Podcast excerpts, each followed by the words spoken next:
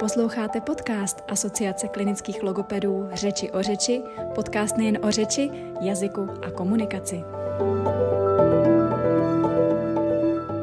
Dobrý den, milí posluchači. Od mikrofonu vás zdraví Markéta Trtílková.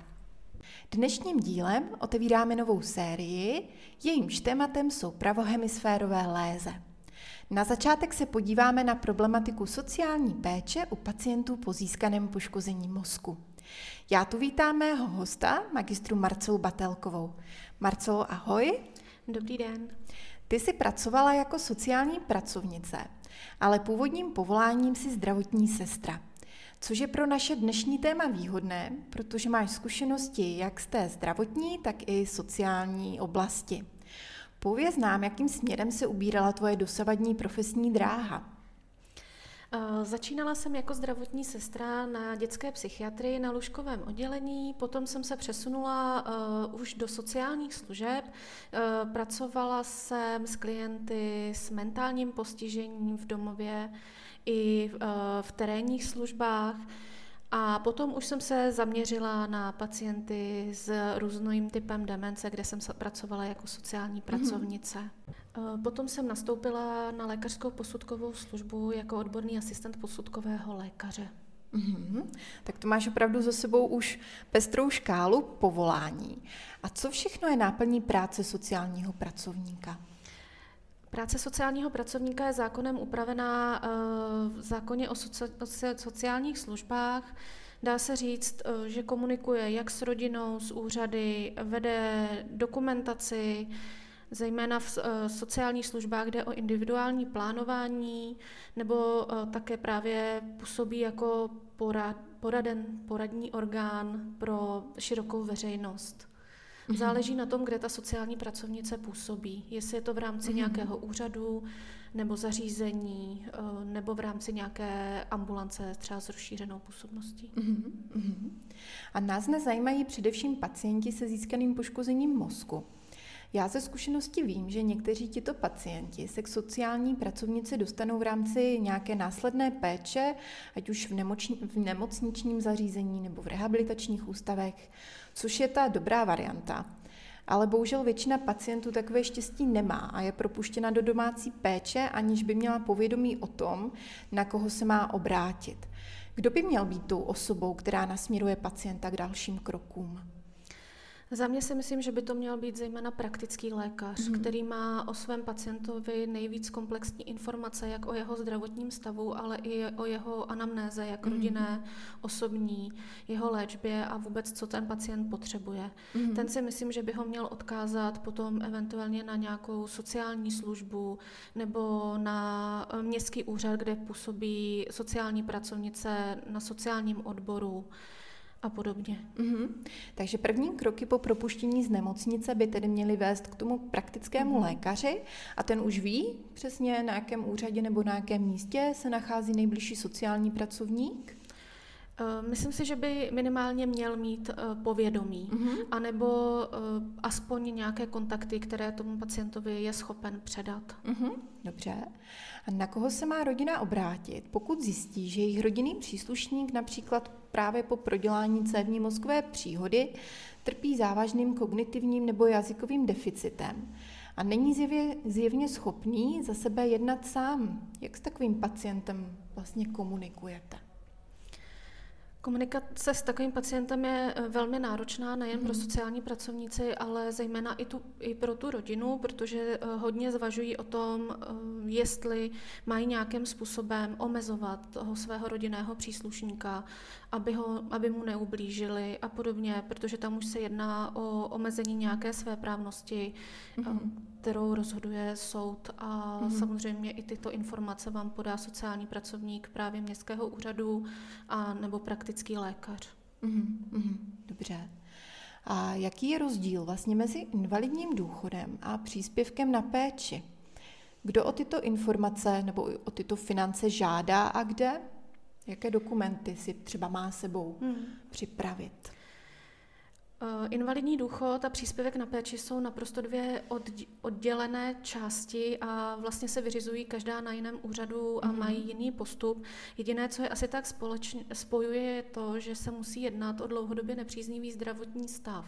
Mm-hmm. Ten je definovaný eh, tak, že je to zhoršení zdravotního stavu, který trvá rok, a nebo je předpoklad, že ta jeho léčba rok trvat bude. Mm-hmm. Takže nelze potom třeba žádat o invalidní důchod, když si na lyžích třeba zlomíte nohu mm-hmm. a mhm. vás to ovlivní uh, v tom, že nemůžete chodit do práce, mm-hmm. ale mm-hmm. už to není uh, jakoby adekvátní žádat o tuto dávku. Mm. To, samé, to samé je to s příspěvkem na péči.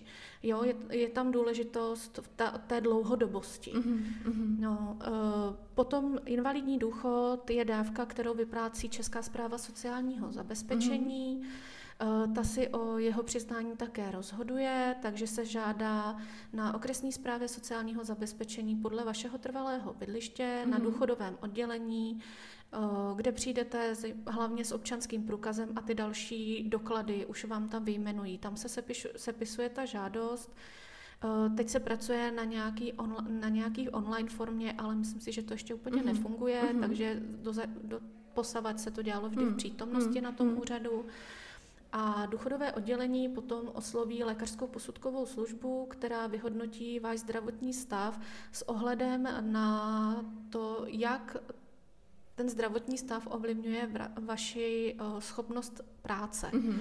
Tam se zjišťuje i vaše profese, pracovní úvazek a všechno tohle se zohledňuje. Mm-hmm. Potom na základě toho se rozhodne buď o máme tři stupně invalidního důchodu, první, druhý, dříve nazývaný jako částečný a potom třetí stupeň, který dřív se říkalo jakoby plný. Uh-huh.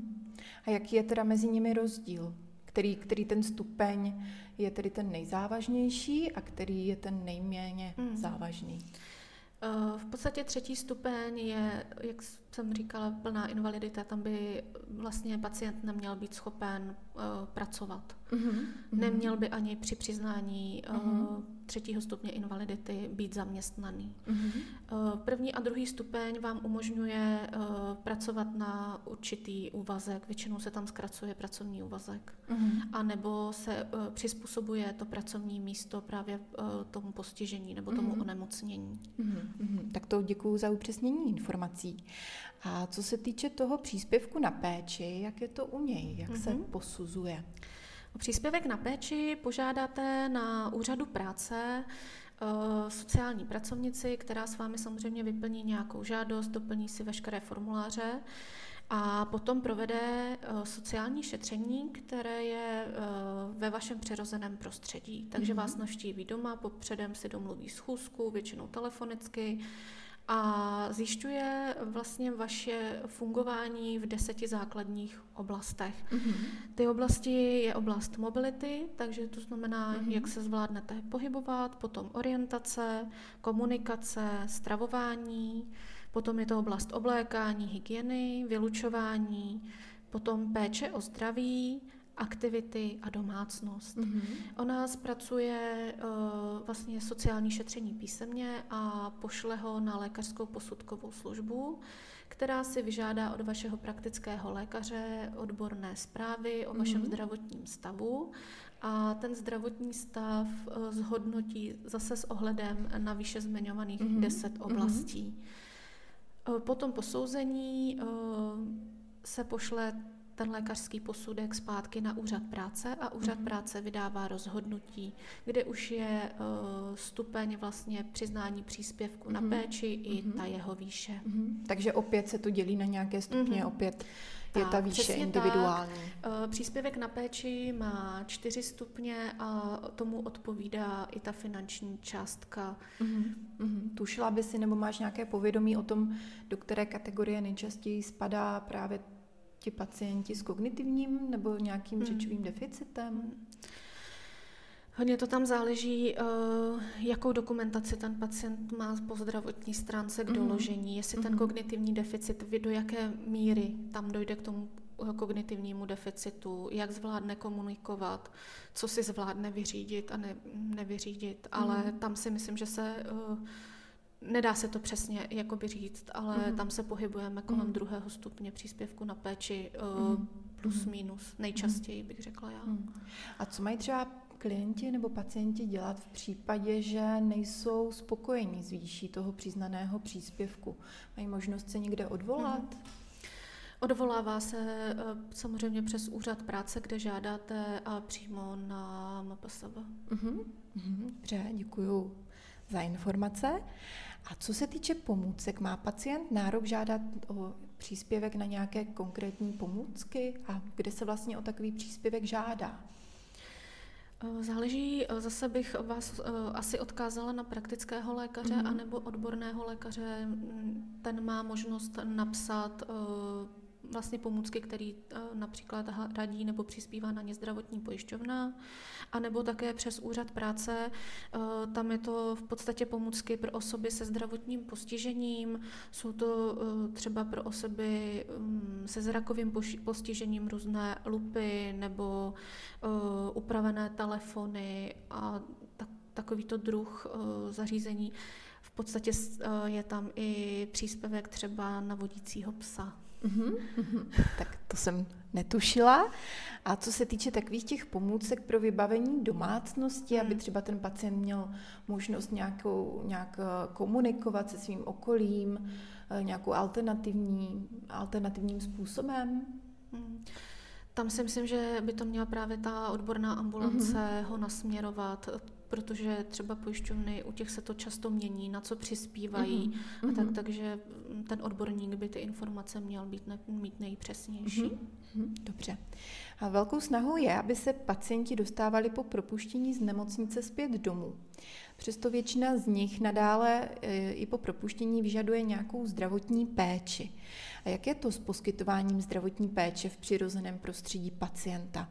Na co mají v tomhle případě nárok pacienti a jejich rodiny? Mm. Eh, Tam si myslím, že už je to v kompetenci eh, nějaké terénní služby, domácí péče a těchto záležitostí. Mhm. Tam zase si myslím, že tu zdravotní část eh, vám naindikuje právě praktický lékař a eh, ty sociální věci eh, nebo i pomoc při nějaké hygieně, aktivizaci, tak tam už je to právě, že si hradí většinou pacient sám Mhm. v rámci toho příspěvku na péči. Mhm. Jenom bych chtěla upozornit, že příspěvek na péči je příspěvek, takže eh, z velké části nepokryje Hmm. veškeré náklady pacienta Rozumím. na eh, nějakou domácí péči a podobné záležitosti. Pak ty lidi jsou překvapení, eh, že Hmm. vlastně nemají tu adekvátní částku Mhm. a řeší potom, z čeho vlastně eh, tyhle Hmm. služby čerpat. Hmm. To je asi dobré vědět, protože věřím, že to je opravdu uh, věc, která Mhm. řadu uh, rodin může zaskočit. Takže, takže doufám, že pro ně bude i celý tenhle příspěvek a dnešní díl přínosem. A já se s vámi, milí posluchači, loučím a s příštím tématem zase některý z mých kolegů. Mějte se hezky, nashledanou. Marcelko, děkuju za dnešní účast a za milý rozhovor. Já taky děkuji a přeju všem krásný den.